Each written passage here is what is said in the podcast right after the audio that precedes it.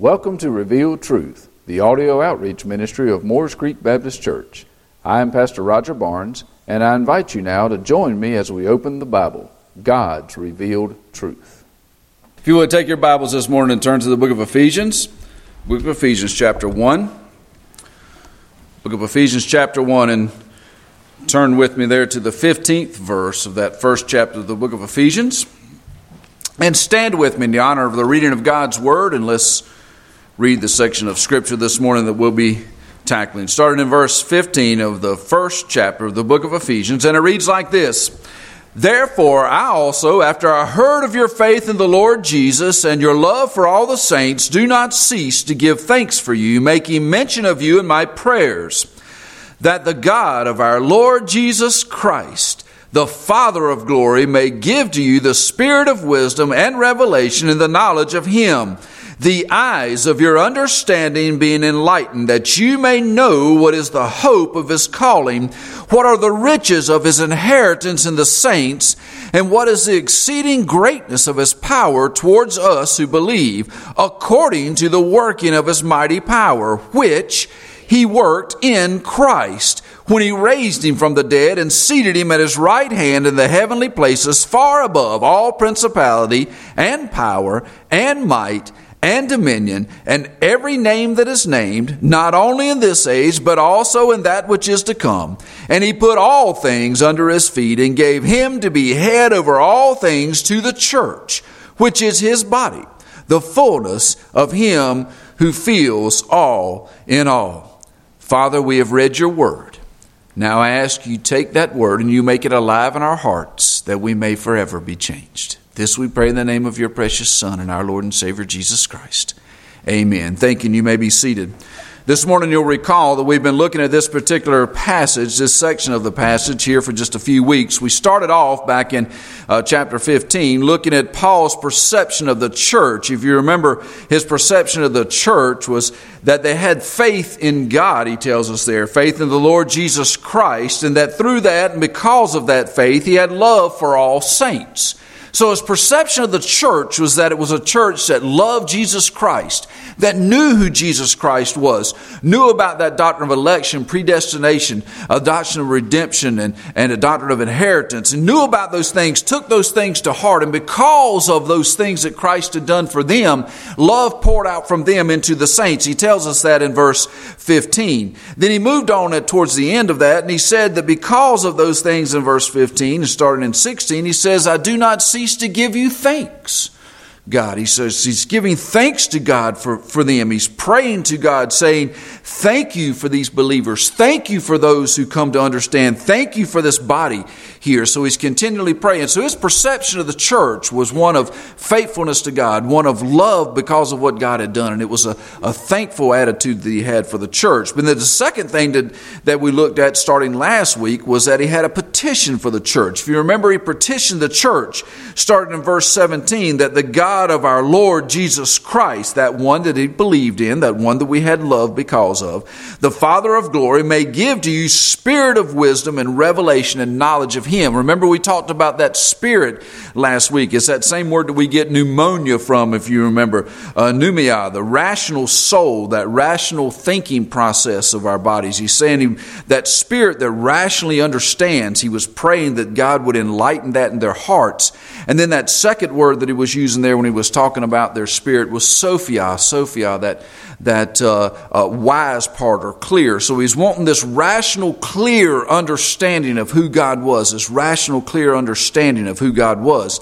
And he said he wanted it to be revealed. And if you remember, we talked about last week that revelation is not where you're sitting in the pew and suddenly this voice comes from heaven and speaks out loud and you go, wow, a new revelation. No, we were talking about revealed through His Word. God has revealed all things about Himself from the book of Genesis through the book of Revelation to us. God has already revealed Himself to us. What Paul was praying is that our understanding would be such that we would understand what that revelation was. Because you got to admit, sometimes you read the Word and it makes absolutely no sense. Sometimes you read it and you can't get your arms around it. Sometimes you read it and you think it says one thing, you come back and you read it, you think it says another, and you have this hard time of understanding. And this is what Paul was praying. This is his petition for the church that they would have an understanding, a grasp, as we would say in this day and time, of what God was saying. So that's where we left off last week, is where he was asking for a spirit of wisdom and revelation there in verse 17. So this week we're going to look at verse 18, where he says this The eyes of your understanding being enlightened. The eyes of your understanding being enlightened. So, what are the eyes of our understanding? It's kind of interesting some of the words that have been used in different translations for those eyes of understanding. Here, the word that's used is ophthalmos. Ophthalmos. It's a word that kind of sounds a little bit like ophthalmology, doesn't it? It gives you understanding maybe a little bit like ophthalmology. What it really means is to gaze.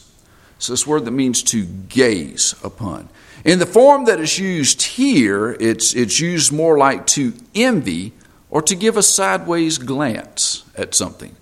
To give a sideways glance at something. You know, if you ride down the road and you're driving and you continually trying to drive with this sideways glance, you don't make it very far before you have some problems, do you? And one of the things that, that Paul is pointing out here is these eyes have different ways of perceiving things, different ways of looking at something.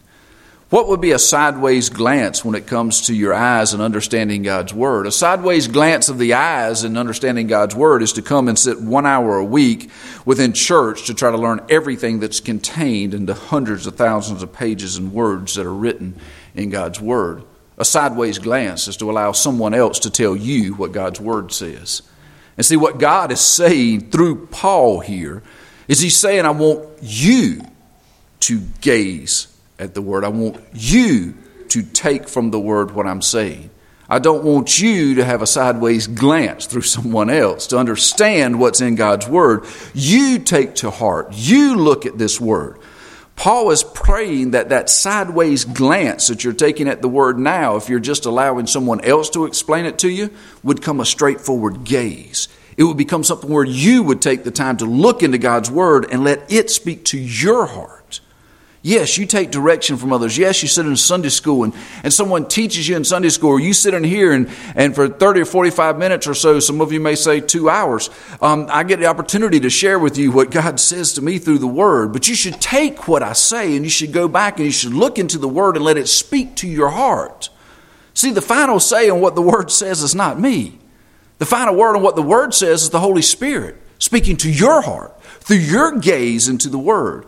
And what Paul is saying here, what he's praying for is that, that the eyes, that gaze that you would have, would burn brighter, would look closer, would be more intent. So he's saying there that that ophthalmos, that those eyes, that gaze would be, be more intent. But see, Paul uses a, another compound word there for that understanding. Whenever he says there, the eyes of your understanding, he's saying, I want that, that sincere gaze to of your understanding. In some of your translations, it may, may be translated heart, eyes of your heart, which is really a better translation than the word understanding. See, that, that two part, that compound word for understanding that's used here is dia being the first part of the word, the dia being this channel of or this throughness or something that is being used as a channel. It's kind of like when you're trying to take water from a well to a house, the dia would be the pipe that is used to carry the water. The pipe's not the significant part as far as you're concerned. You're wanting water from the faucet. But without the dia, without that channel, the water doesn't get from the well to the house. So there's this dia he's talking about first in this compound word. The second part of that is, is nous. Nous is the second part of that, which is mind or intellect. So it's the channel of your mind or intellect. So, what are your eyes? What are the gaze to do? The gaze is to turn on, is to put into that channel of your mind the Word of God.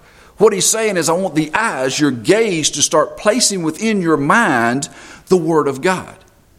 We would dare say, if, if we were to go around the room and everybody would be honest in the presence of God, if I was to ask you, how many days a week do you pick up your Bible and read? I could tell you that there's 20 of you that will admit on a daily basis that you read the Word of God. How do I know that? Because that was our average last, night, last month, wasn't it, Brother Russell, or last quarter? 20. Look around the room. How many people are sitting here? How many people love God enough that your gaze is focused on the Word of God every day. 20. You want to know why the world's in the fix it's in? It's because the Christians don't love God enough to listen to Him.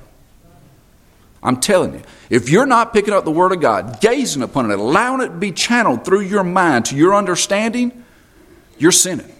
There is no way around it. If you're not picking up that Word of God and you come and you say, God, why aren't you working in my life? I can tell you. Let me just shortcut it for you. If you're not listening to Him, you don't know what He's trying to do. If you're not reading the Word of God, you have no idea what God's trying to do in your life. You may listen to a guy on TV, you may come listen to me, but until you listen to God personally by gazing into His Word and putting it in the channel of your mind so that your understanding can grasp it, you have no idea what God's doing. All you've done is punched a ticket to heaven, and now you're sitting back waiting for God to come get you. And I am sorry to say there's 20 folks that are willing to pick up the Bible on a daily basis and read it. If you're married, and only 20 of you that are married took the time daily to speak to your spouse, how well would your marriage go? Not real well.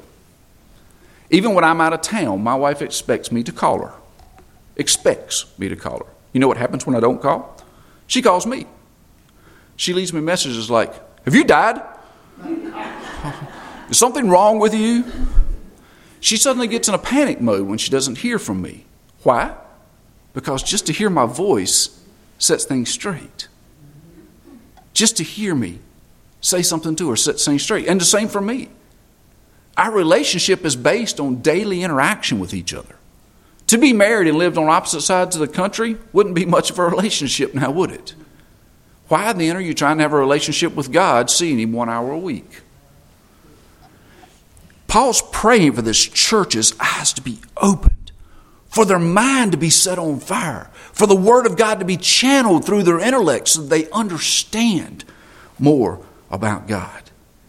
You know, I said in your translation may have the word heart instead of understanding. I think that's a better translation in most cases, except for the fact we misunderstand the word heart.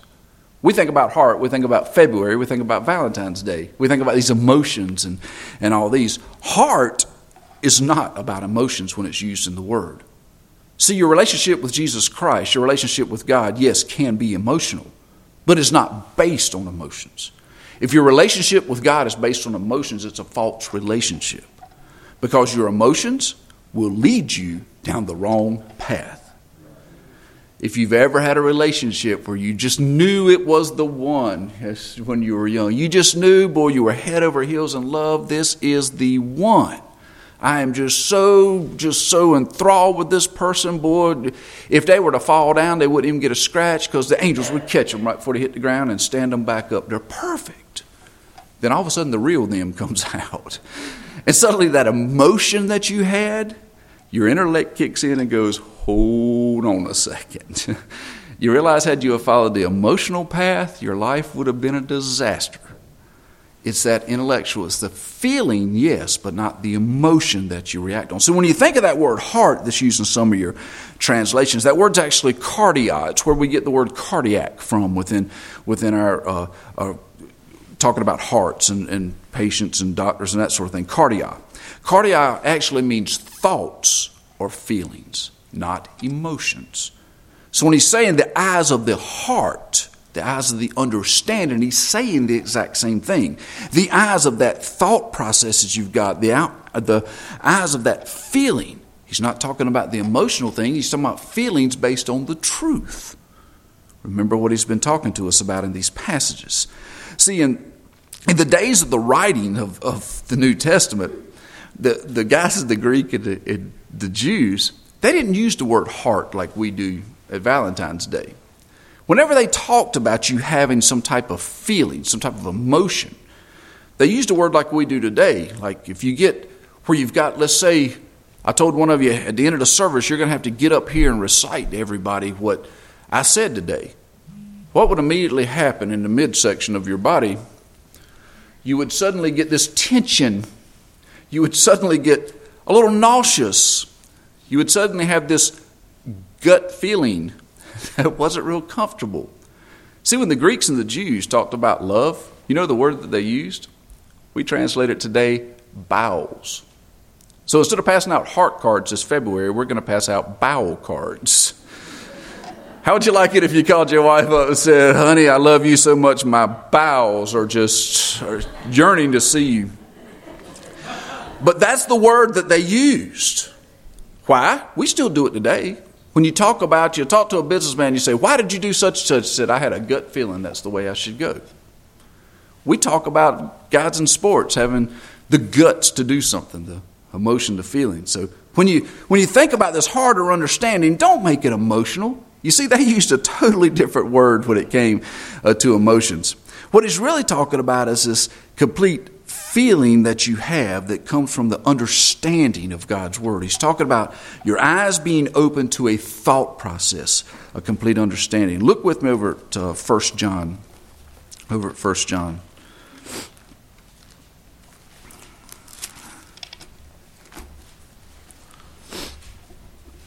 Right in the third chapter of 1 John.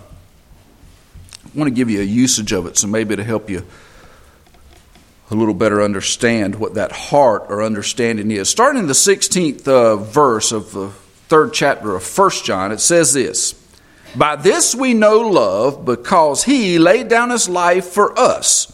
So he makes this statement Love comes in our life because we know that someone loved us so much he laid down his life for us. He moves on to say, and we also ought to lay down our lives for the brethren. So he's saying this someone laid down their life for you so you know love. So if you truly love, you'll lay down your life for them. So he starts off with this statement. Doesn't that kind of run hand in hand with what Paul was saying about that church at Ephesus? When he says, I know your faith, someone laying down their life for you. And I know your love for others. Same thing that he said here in, in 1 John. John said that you would lay down your life for others. So he's making sort of that same statement in connection. He goes on to 17 to say, though, but whoever has the world's goods and sees his brother in need, so he's saying, okay, if God's blessed you and you've got worldly possessions and you see a brother in need, he says, and shuts up his heart from him how does the love of God abide in him? See, that heart is not just this emotional feeling, it's the feeling that comes through understanding of God. See, what John was saying there is you understanding that Christ died for your sins and that you were loved through that, and you understand that that love now needs to get into the world. If God has blessed you with something that could bless someone else and show the love of God, through the eyes of your understanding of what God would have you do, you should share that with them. You see how that heart is put in place? And I find it interesting that so many of us in, in Christendom, so to speak, don't really have a heart for God anymore. You know what's missing in our church? A heart for God. You know how I know it's missing? I had someone the other day say, Pastor, you ever get disheartened that you give invitations at the end and you ask people to come and pray for those that they know that need Jesus or come and pray for their concerns and no one moves. And I say, no. It's my job to preach. Maybe someone else's job to water. Maybe someone else's job to reap. But it's my job to preach the word. But what does sadden me is when God's church is not willing to fall on their face before God and repent of their sins and ask God to bless them or their neighbor, or especially this country. There is no reason whatsoever that we don't have to bring in a floor cleaner and suck the tears off of this floor every Sunday afternoon for God's people praying for this country. If you don't need God in your life because everything's perfect, great. I'll be glad to give you a list of people who do. I can give you the name of four families who lost loved ones just this week from a terrorist attack four Marines that were shot dead in the line of duty to your country that gave you the freedom to sit in this place this morning and worship God. If you can't pray for those four families, something's wrong with your heart. And what Paul was saying is, I want you to have this understanding that just moves your heart to be like Jesus. I want you to be like Jesus. See, the heart is used in that time to reference the part of the body that is the mind. It's figuratively used as the central organ, that central organ that controls our thoughts. that central organ that controls our thoughts. If you would this morning, look over at 2 Peter with me. Hope I pull the right reference. I'm going to do this one off the cuff. I didn't write it down this morning. But 1 Peter, I knew that was wrong. Go to 2 Peter. It's a good thing I read it to myself before I give it to you, huh? 2 Peter 1. Yeah, that's it. 2 Peter 1, verse 19. It's amazing how things run through my head sometimes and they don't get to the front in complete order. But 2 Peter chapter 1 verse 19 it says this, "And so we have the prophetic word confirmed, which you do well to heed as a light that shines in the dark place, until the day dawns and the morning star rises in your heart, knowing this first, that no prophecy of scripture is of any private interpretation." For prophecy never came by the will of man, but holy men of God spoke as they were once or were moved by the Holy Spirit. What's he saying here as he's writing? He starts off and he says, And so we have the prophetic word. What was the prophetic word? It was those things spoken and written by the prophets. You can, for generality purposes, call it the Old Testament. We have the Old Testament, and we have the Old Testament confirmed. What confirmed the Old Testament prophetic statements? Jesus. Remember, he said, I don't come to rewrite the law, I come to make proof that the law was right. I come to fulfill the law. Peter's not putting Jesus ahead of the Word here, he's putting the Word ahead of Jesus. See, you hold firm to Jesus in your life, when you should be holding firm to the Word, the Word causes you to hold firm to Jesus. He's saying here, we have the prophetic Word that was confirmed secondarily by Jesus. The Word being the important thing, Jesus being the confirmation. And he says, which you do well to heed as a light that shines in the dark place. What did Jesus say was? I am the way, the truth, and the life. I am the light. I am the door. All of those things that he said were a light, were a doorway, were all those things in a dark place were shown through Jesus. He said, And you should heed those until the day dawns and the morning star rises in your heart. When will the day dawn and the morning star rise in your heart? When the trumpet blows and Jesus calls you home. See, there will be a day, as surely as I'm standing here, that God will call us home.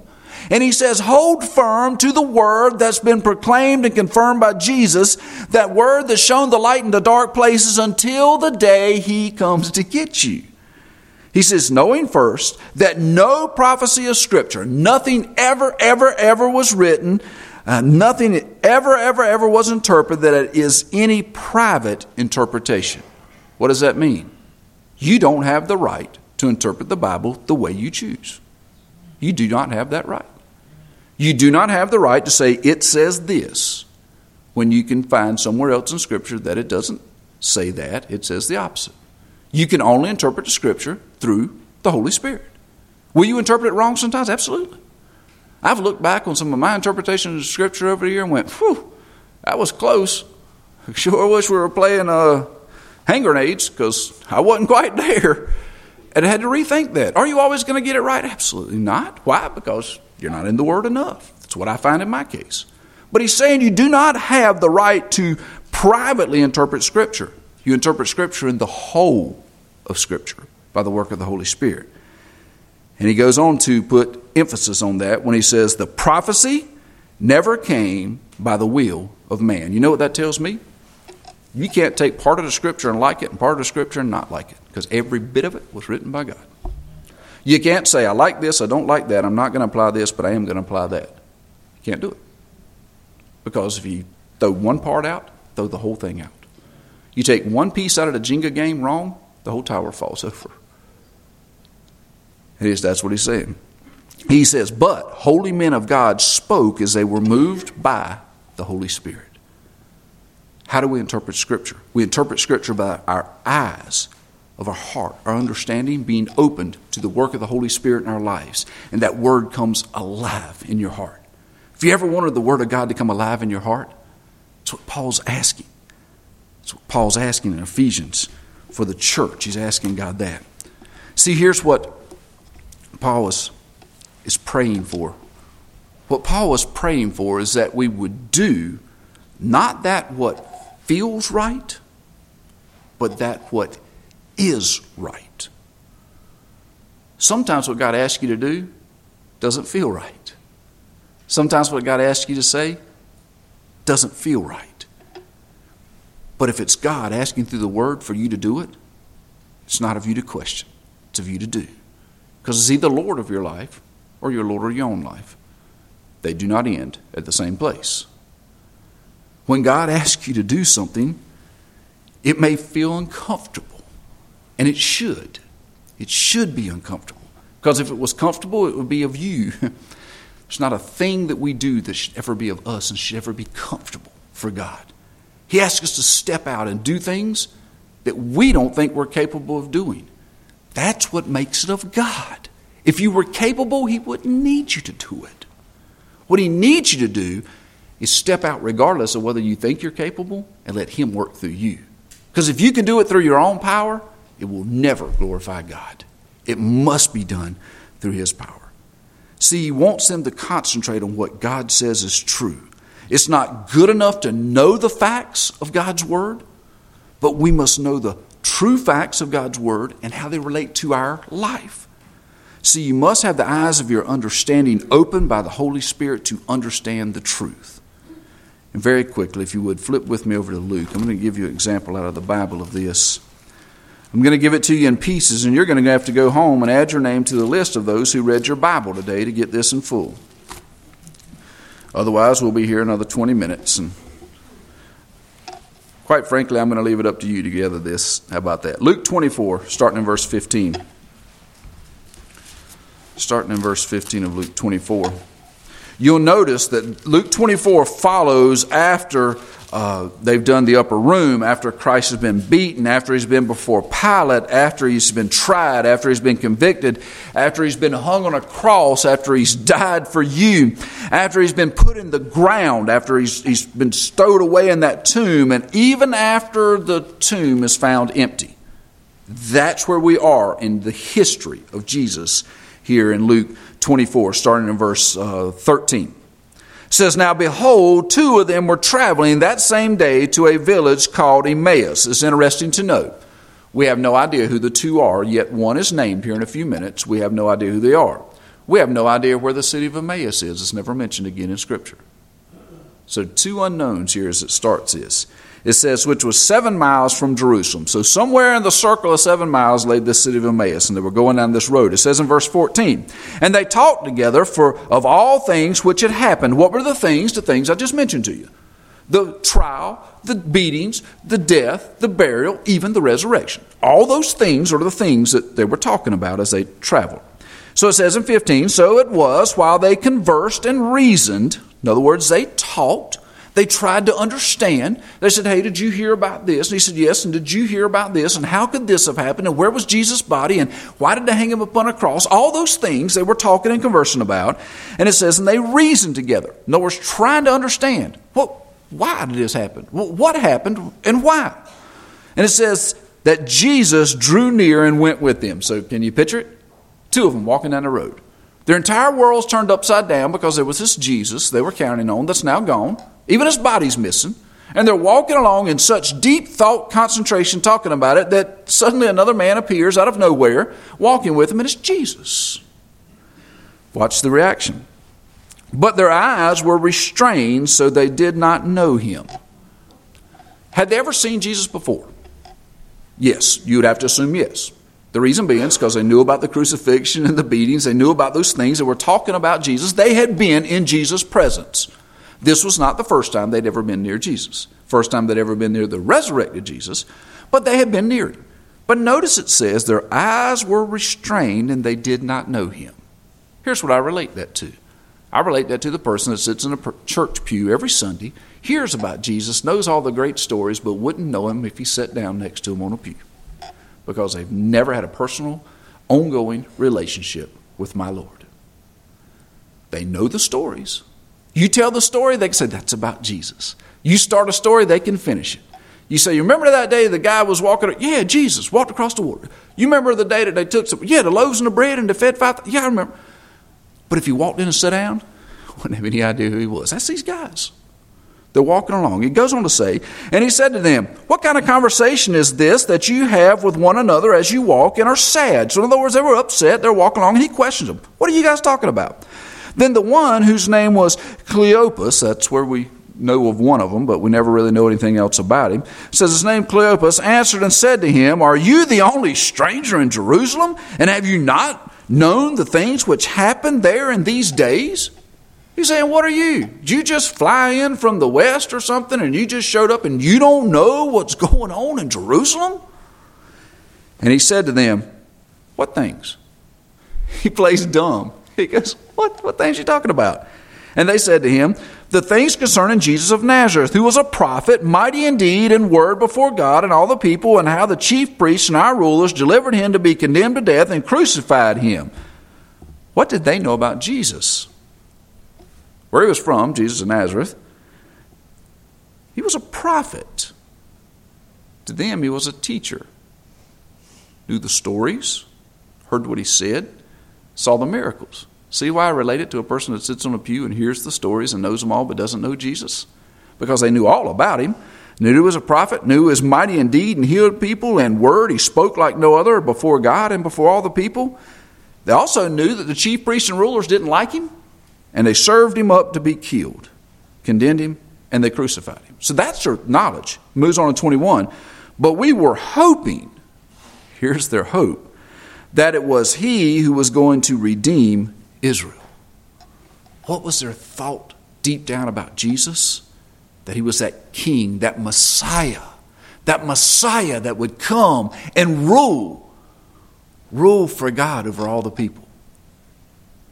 And it says, Indeed, besides all this, today is the third day since these things have happened, a reference to his missing body.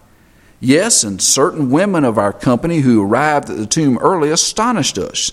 When they did not find his body, they came saying that they had also seen a vision of angels who said he was alive. And certain of those who were with us went to the tomb and found it just as the women said, but him they did not see talking about Peter and John. They ran, if you remember, and looked inside the tomb, and there was no Jesus. So this is what they're reciting. Then Jesus said to them, and I find this interesting, Oh, foolish ones. First off, they were foolish. Why? Because they were slow of heart to believe in all that the prophets had spoken. They wanted to know that he was a prophet. They wanted to know that he did things for them, but they didn't really understand who he was. They knew him physically by the things he did in their midst, but they didn't know him spiritually. He says, Oh, foolish ones, you're so slow of heart, didn't believe in all that the prophets have spoken. Ought not the Christ who has suffered these things and to enter into his glory? He's saying you were calling him a prophet, but you don't even know the prophecy said that these things were supposed to happen and he was supposed to return back to glory. Here you're calling him a prophet and you don't even believe what was prophesied about him. He goes on to say, and beginning at Moses and all the prophets, the Old Testament, he expounded to them in all the scriptures the things concerning himself. Must have been a long walk. He told them all the prophecies, everything about himself. Then it says they drew near to the village where they were going, and he indicated that he would have gone further. But they constrained him, saying, Abide with us, for it is toward evening, and the day is far spent. And he went in and he stayed with them. So he abided. And here's the key part. He says, Now it came to pass, as he sat at the table with him, that he took bread, blessed it, broke it, and gave it to them. What does that bring to your remembrance? The Lord's Supper, the last night up in the room. Breaks the bread. He gives it to them. Watch what happened. Then their eyes were open, and they knew him, and he vanished from their sight. See, they had known all about this prophetic Jesus. They had known all the things that he had done, but it wasn't until the moment that he fellowshipped and became personal to them that their eyes were opened and they saw Jesus for who he was. Did it affect us, their lives any? Sure. You can read the rest of the story, but over in verse 44 of chapter 24 it says, Then he said to them, Jesus again, these are the words which I spoke to you while I was still with you, that all things must be fulfilled which were written in the law of Moses and the prophets and the Psalms concerning me. Sound familiar? He just went over all those things with the two guys on the road, remember? And it says, And he opened their understanding that they might comprehend the scriptures.